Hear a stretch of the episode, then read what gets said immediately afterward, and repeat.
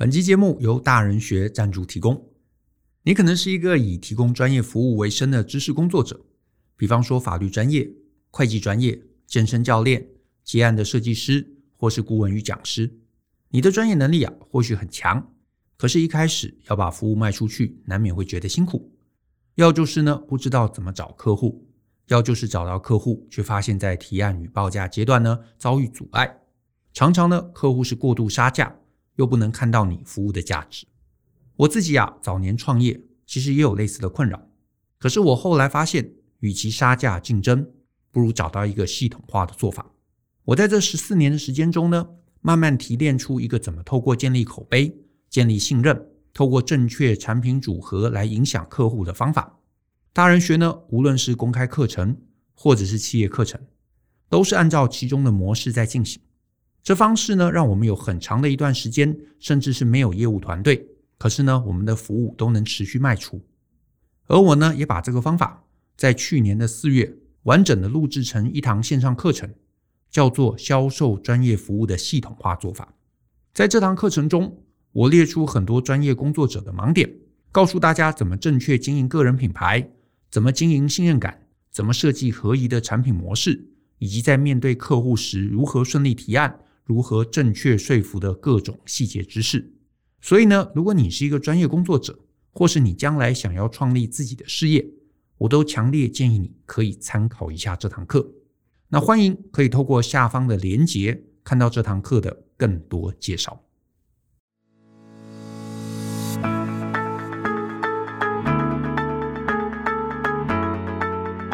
欢迎收听大人的 Small Talk。这是大人学的线上广播节目，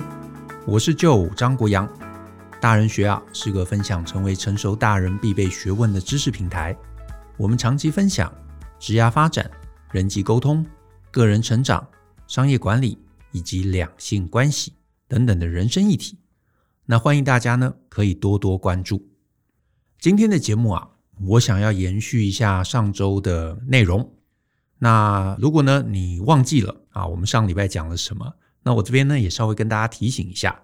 就是呢，我在上一集的节目中呢，我提到说呢，我们在进入职场啊，离开学校进入职场之后呢，因为周围啊实在是有非常非常多的人，不管是我们的老板、我们的同事、我们的客户，可能呢都会来交办工作，而且呢，我们需要查各式各样的事情，我们可能会学各式各样新的流程、做事方式，甚至一些新的一些技术的知识。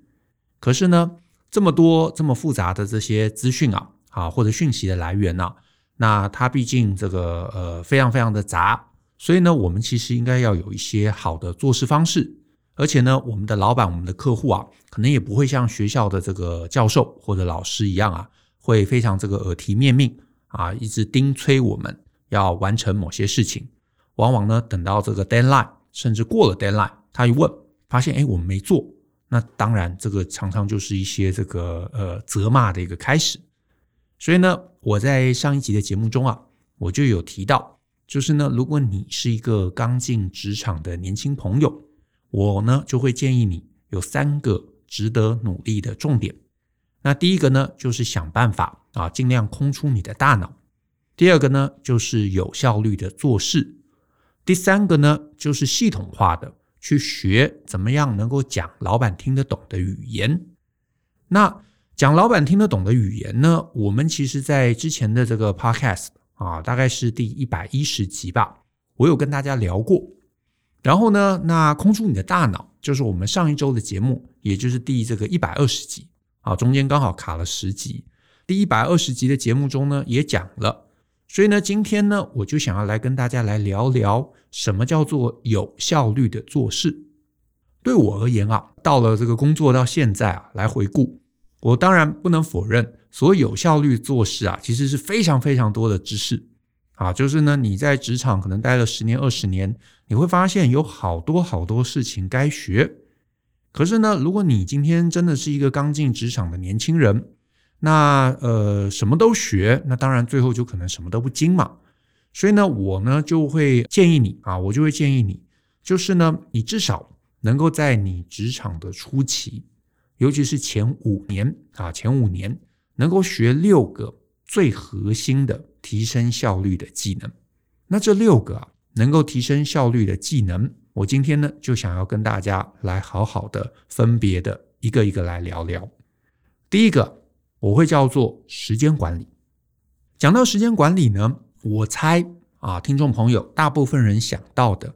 可能呢都是觉得说呢，我应该去学一个什么方法，然后呢，透过这个方法，能够让我在很短的时间啊，或者是过去同样的时间，比方说一天两天，同样这个时间之内，我可以做呢更多的工作，甚至是 double 的工作啊，因为确实有一些管理书嘛，教我们什么在同样的时间之内做两倍的工作，对不对？可是呢，我得说，我得说，这个从我自己的观点而言，它当然它是时间管理的一环，可是我觉得这不是时间管理我们要学的最核心。为什么呢？因为我的观念是这样啊，因为你想办法去让时间缩短，可是我得说啊，时间缩短终究是有极限的。所以呢，当你呢学时间管理到一定程度啊，甚至这个所谓缩短工作的这些一些小技巧啊，我觉得很可能你稍微买一两本这种书翻一翻，你大概也都知道了。可是呢，我觉得更长期、更重要的时间管理能力，我个人会觉得比较是怎么做选择。所谓做选择的意思啊，就是呢，我怎么样能够在上班的环境中，我能够更正确的。去理解老板，然后呢，我来去评估啊，老板给我的这么多事情中，哪些事情是重要的，哪些事情呢，其实是其次的。然后呢，在这么多的工作啊，这个清单中，待办事项中，不管是老板的，是同事的，我能够做出一个最正确的优先排序。然后呢，我有这个优先排序之后，我当然照我们上个礼拜我们提到的。我们有一个这个待办事项的一个池子，待办事项的一个清单。我定期挑出那些重要的事、紧急的事，或者是它呃重要可是还不紧急的事情。可是另外，同时还有一块哦，就是因为你的池子一直会有待办事项涌进来，所以其实你反而要学的是怎么样去发挥减法思维。所谓减法思维的意思就是，我怎么把这些重要的事情做到真正的好。甚至是极致啊，极致到老板会下巴掉出来的那种程度，会觉得哦，你真厉害，居然可以把这件事情想得这么透彻，可以把这些方案有 Plan A、有 Plan B、有 Plan C，而且每一个都有打到我考虑的点，对不对？这个叫做做到极致。可是呢，那些排在比较后面的，你有可能是可以整个把它忽略掉，甚至你可能想一个很简单的方式。可能做到五十分，做到六十分，哎，老板觉得也可以，啊，反正你交代过去了，然后呢，他就觉得你很满意，你又有产出，而且对的产出，时间又花在那些真正有价值的对的产出上，这个其实才是我心目中最理想的时间管理。所以呢，对我而言，所谓时间管理背后其实是几件事情，第一个叫做理解老板，第二个叫做优先顺序的制定。第三个就是刚刚提到的减法思维啊，因为呢，尤其你随着这个职位越来越提升，你手上要做的事情会不可思议的增加。可是呢，我们谁都不可能把每一件事情都做到面面俱到，所以呢，你有一个好的时间管理的一个精神概念，你就会知道怎么抓大放小，怎么样呢，去掌握重点。那我觉得。这个确实是你在职场工作的前几年，你最需要去培养的一个敏感度啊。这是第一个时间管理。再来呢，我想跟大家聊聊第二个。这个第二个呢，我称之为叫做专案管理。那如果呢，你是一个常年追踪我们的一个听众啊，那你会知道，我跟 Brian 啊，我们一路以来其实都是所谓专案管理的顾问。我们两个刚开始触碰专案管理这个领域的时候，这个领域啊，几乎只有大公司啊，只有大公司才会有专案啊，只有大公司才会做专案，也只有大公司才会配置这个所谓专案经理的这个职位。大概就是十五二十年前那个时候。可是呢，如果你这几年或者你跟我们一样，其实也有一定的这个职场的经历啊，你会发现，其实到了这两年。啊，一八一九二零二一，哈，至少这两三年、三四年，你会发现几乎各行各业都开始有专案像我们大人学开课嘛，呃，我们有一堂非常热门的课程，叫做专案管理一日特训班。这堂课啊，大概开了十年的时间。那这十年的时间啊，我自己的观察很有意思，就是呢，我们刚开始开这堂课的时候，一开始会来的同学，很可能都是科技业啊、软体业、金融业，然后呢，过了大概可能到一三一四，开始慢慢会。比较多制造业，然后公部门的啊，政府单位的人也开始增加了。可是呢，到了这三四年啊，就是一八到二一，几乎各行各业的人都开始冒出来啊。有一些是什么出版业的啊，有一些是什么做这个呃游戏的啊，做动画的啊，甚至还有一些博弈产业的啊。然后甚至还有一些你会觉得他根本不是做专案的一些什么基金会啊。一些就是非营利组织啊，而且学员的年龄也从过去可能三五到四十，慢慢的逐步下降啊。现在呢，很多可能真是二二六、二七、二八，哎，都有。然后呢，你一聊就发现，实在也是因为这几年啊，尤其是疫情开始之后，各个的产业变动都非常非常的快，所以呢，几乎每一个行业都开始会有那种所谓临时性的任务。那什么是临时性的任务？其实简单讲，就是老板忽然有一天有一个点子，好，这个点子可能看报纸来的，看杂志来的，或者他昨天去跟朋友喝酒，他朋友讲到了一个概念，他觉得诶有道理，他今天来就召集公司里头几个部门的人，或者他自己就随意从部门中拉了几个人，然后就叫你们去执行，把东西做出来。这个其实就是专案啊，这个其实就是专案。可是呢，你想想你就知道。这种呢，忽然产生的点子啊，或者老板喝酒听到的一个 idea，很可能他自己都没有想清楚，而且呢，加上我们来的人往往是横跨公司的好几个部门，而且这些人啊，过去很可能没有一起工作过。那你要让这些人彼此没有工作默契的一群人，要在很短的时间之内，又要搞定老板，又要搞定团队，又要搞定市场，又要搞定需求，哦，这个其实是非常难，很不容易的。可是呢，这反过来哦，如果你在很年轻的时候，你就有专案管理的概念，你就可以把这个临时的编组团队，或者可以把这种突发事件能够妥当的规划、妥当的执行。那我跟各位讲，你之后不管去了哪里，你的职涯之路都会顺当得多。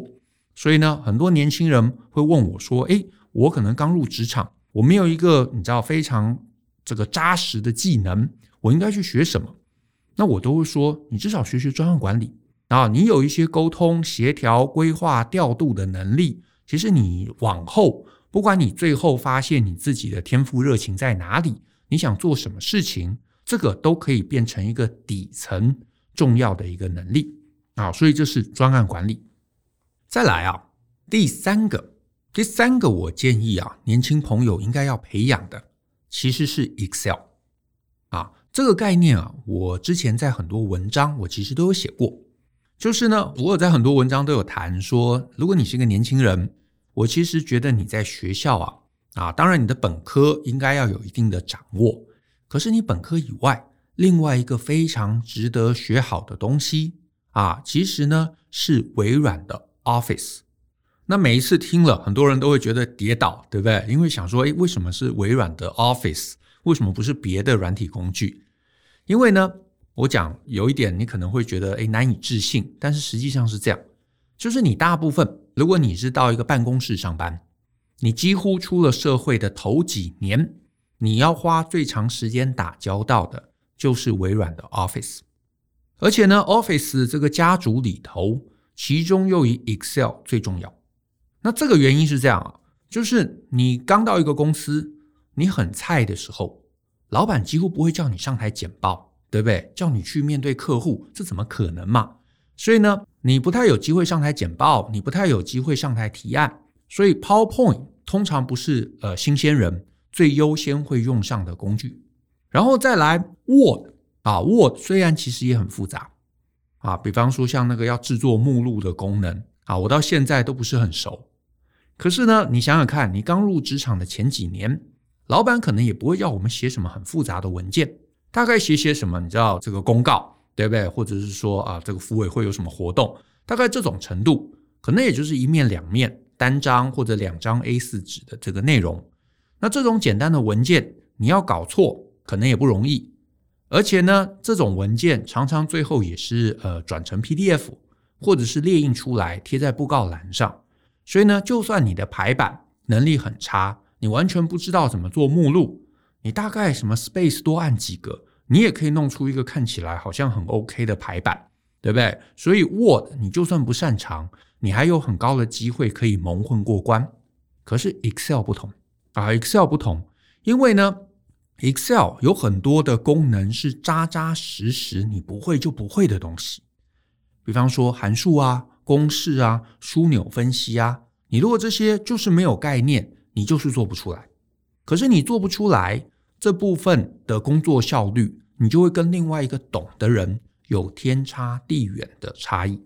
可是呢，偏偏很遗憾的是，你进到一个新公司，你要用到 Excel，这是非常非常正常的一件事。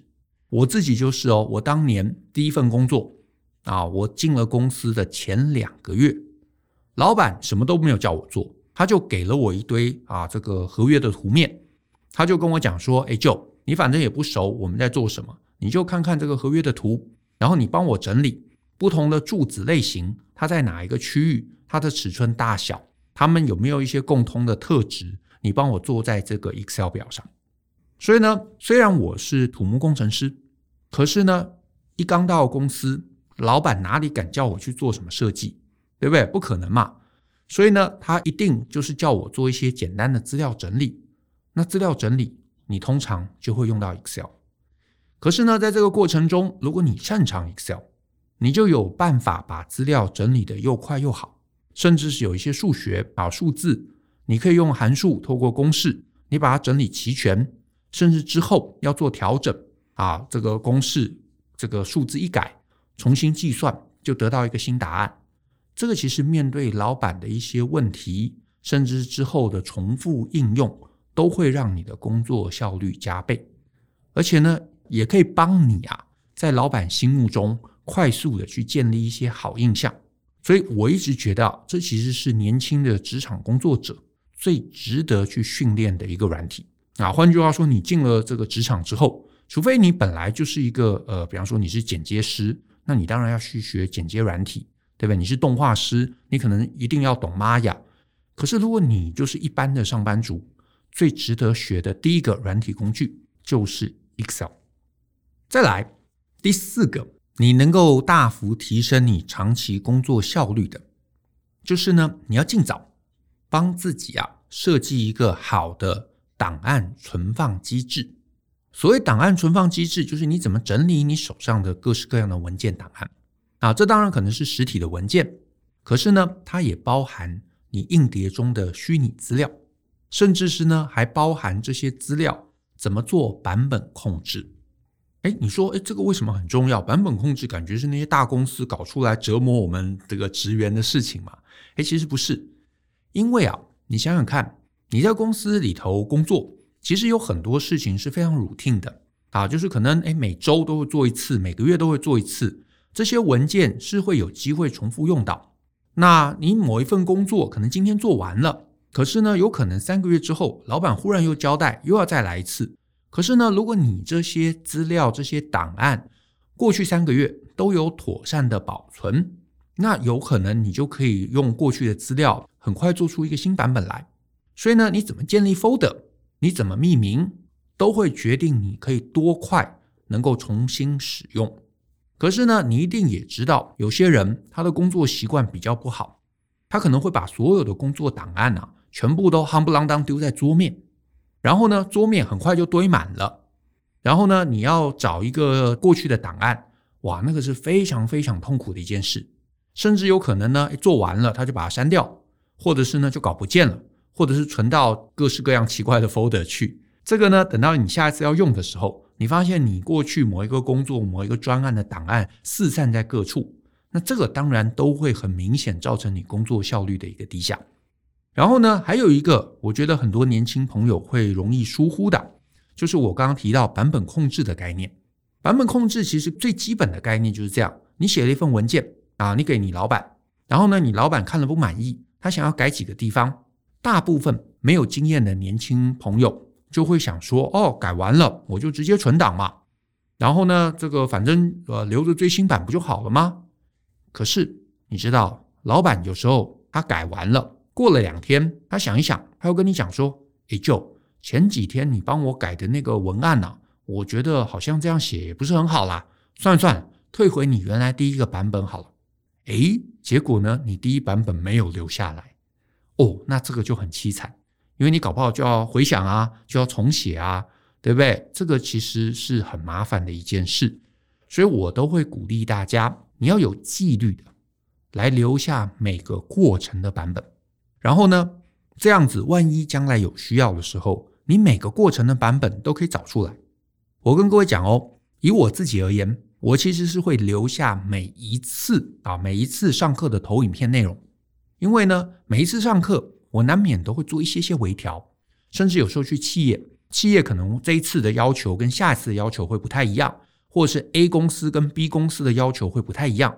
所以我会把每一次去企业里头上课的投影片、讲义都留存下来。所以呢，如果某一天，比方说二零二二年，我去跟某一个企业来谈。他说：“诶，周老师啊，你在二零一八年的一月二十三号有上过我们某堂课啊。我希望你把当时那个讲义里头那张图啊，继续拿出来提醒啊，我们的这个同学要去复习。我立刻可以把它找出来，而且我可以确保他的这个需求可以被满足。就是因为在所有的职场工作中，别人要你找过去某个版本的资料，这实在是太常见的一件事。”所以你有一个好的档案管理制度，好的版本控管制度，这个绝对可以让你的工作效率大幅的提升。再来啊，第五个，则是呢文件制作的能力。这个概念啊，我其实之前在某一次的 podcast，就是回答某一个听众提问的时候，我就有提到，文件这个东西啊，其实是很多人认识我们的第一关。尤其你啊，刚来一个新公司，或者是你第一次去面对客户，老板不知道我的能力，客户不知道我们公司好不好，可是呢，他可以透过文件给他的感觉，来这个留下对我们的第一印象。所以呢，如果我们每次啊，这个文件做出来都乱七八糟，格式不统一，颜色很混乱，对不对？甚至是阅读动线很不清楚，很难阅读，然后呢，里头有各种字形。对不对？然后这个他要找页码，页码乱跳，那你可以想见，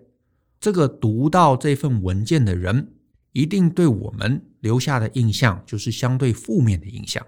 他可能就会觉得我们是一个缺乏组织能力、缺乏逻辑能力，然后甚至是就是觉得我们可能不是一个细心、不是一个有能力的工作者。也因此啊，我非常非常强烈建议大家，你不要想说我把东西做完了。印出来交给老板就结案，诶，没有，你在职场工作，你反而内容做好之后，你搞不好要花几乎相同的时间去想想看，我这样的内容到底要怎么呈现，才能让我的读者能够轻易的看懂。那甚至是很多时候是数字是图表，所以这又跟前面提到的 Excel 是有关的，因为我们职场中啊，难免是要做一些表单。可能是老板叫我们分析一些东西啊，好，或者是我们整理的一些我们的这个调查的状况，我们要做成表单回报给老板。这个时候不是很快的把表单做完就算了，不是只是确保数字跟资料是正确。你这个时候最值得、最值得去想的，就是我到底这个表单要设计成什么样，别人才能一眼看懂。一眼看懂，有时候会比里面你花了多少心思去做。还来得更重要。那最后啊，跟效率工作还有关系的一项，也是年轻人应该该学的第六项。那我的建议啊，是表达能力。表达能力，大家最容易理解或者直觉会想到的，就是怎么说话嘛，怎么表达自己的观点嘛。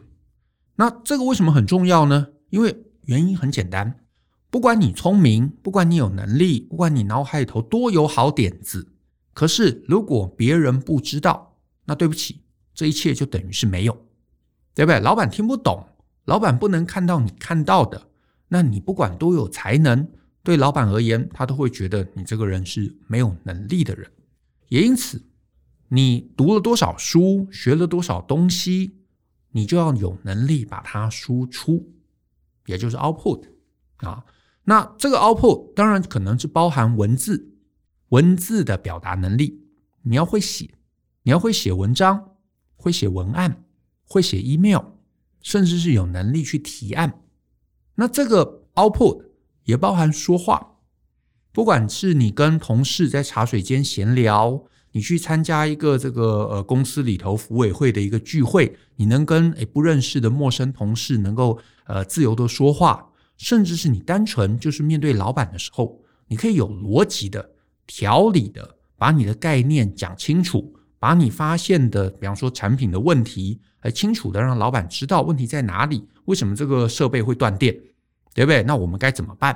诶，这个其实是一个非常重要的表达能力。老板听懂了，老板可能就会说：“哦，原来是这样子。那你要什么资源？你要什么钱？诶，我可以提供给你。”所以这个表达能力也会直接影响我们后面有没有充分的资源去完成我手上该办的工作，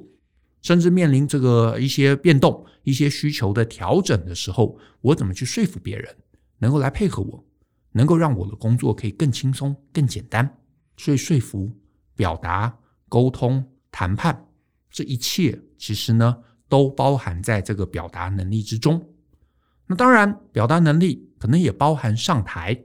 包含上台怎么去简报，以及怎么去演讲。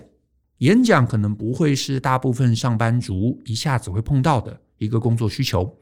可是呢，上台简报通常是。第一年、第二年可能不会，可是呢，随着你在你的这个职位上面做久了，你难免就会有一些状况是需要上台的，跟老板报月报，对不对？报进度，回报工作的一些状态，甚至是老板叫你去做一些研究调查，你最后总是要告诉他你研究了什么。这些其实全部都是表达能力。可是这个表达能力，你如果强，你的内心哈，或者你的工作的结果、工作的状况，就比较容易能够让其他人察知、理解、听懂。那你一方面比较容易要到资源，一方面也可以给别人留下更多好印象。那好印象就容易杠杆出一些好的未来机会。所以这些其实都是很底层，可是你学会了，你会一辈子受用无穷的技能。所以呢，我们今天讲到这边，我很快总结一下。如果你是一个年轻的职场工作者啊，我呢在呃这个主题下面，就是呢，哎，你会收到很多很多复杂的讯息，很多资讯来源，很多工作，所以呢，你就值得去努力学习六个知识。第一个是时间管理，第二个是专案管理，第三个是学好 Excel，第四个培养你档案存放的能力。第五个，在文件制作上面多花一些心思。那至于最后一个，就是持续的提升你的表达能力。那我在这边呢，也附带跟大家来分享一下，就是呢，如果呢，今天呢，听众啊，你有兴趣或者有需要，想要系统化的来学习这些能力，甚至这些能力以外的部分，我真心建议你可以来我们大人学的课程网站。我们在这个课程网站中啊，其实是有个区块的。在这个区块中呢，我们帮大家把这一类的对年轻上班族有帮助的一些课程都有整合出来。整合出来呢，我们有个名称叫做“年轻上班族必修的课程清单”。那呢，为了方便大家，我们的制作人呢也会帮大家把这个连接啊整理在这一集下面的说明列中。所以呢，如果呢你是一个想提升自己的听众，也欢迎大家可以透过这个连接呢来看一看我们特别针对年轻职场工作者设计出来的一系列课程。好，那我今天的节目就到这边，也谢谢大家今天的收听。那如果呢你喜欢我们的节目，那欢迎分享给亲朋好友，我们大家一起相信、思考、勇于改变。学习成为成熟大人的必备学问吧。那我们下次见喽，拜拜。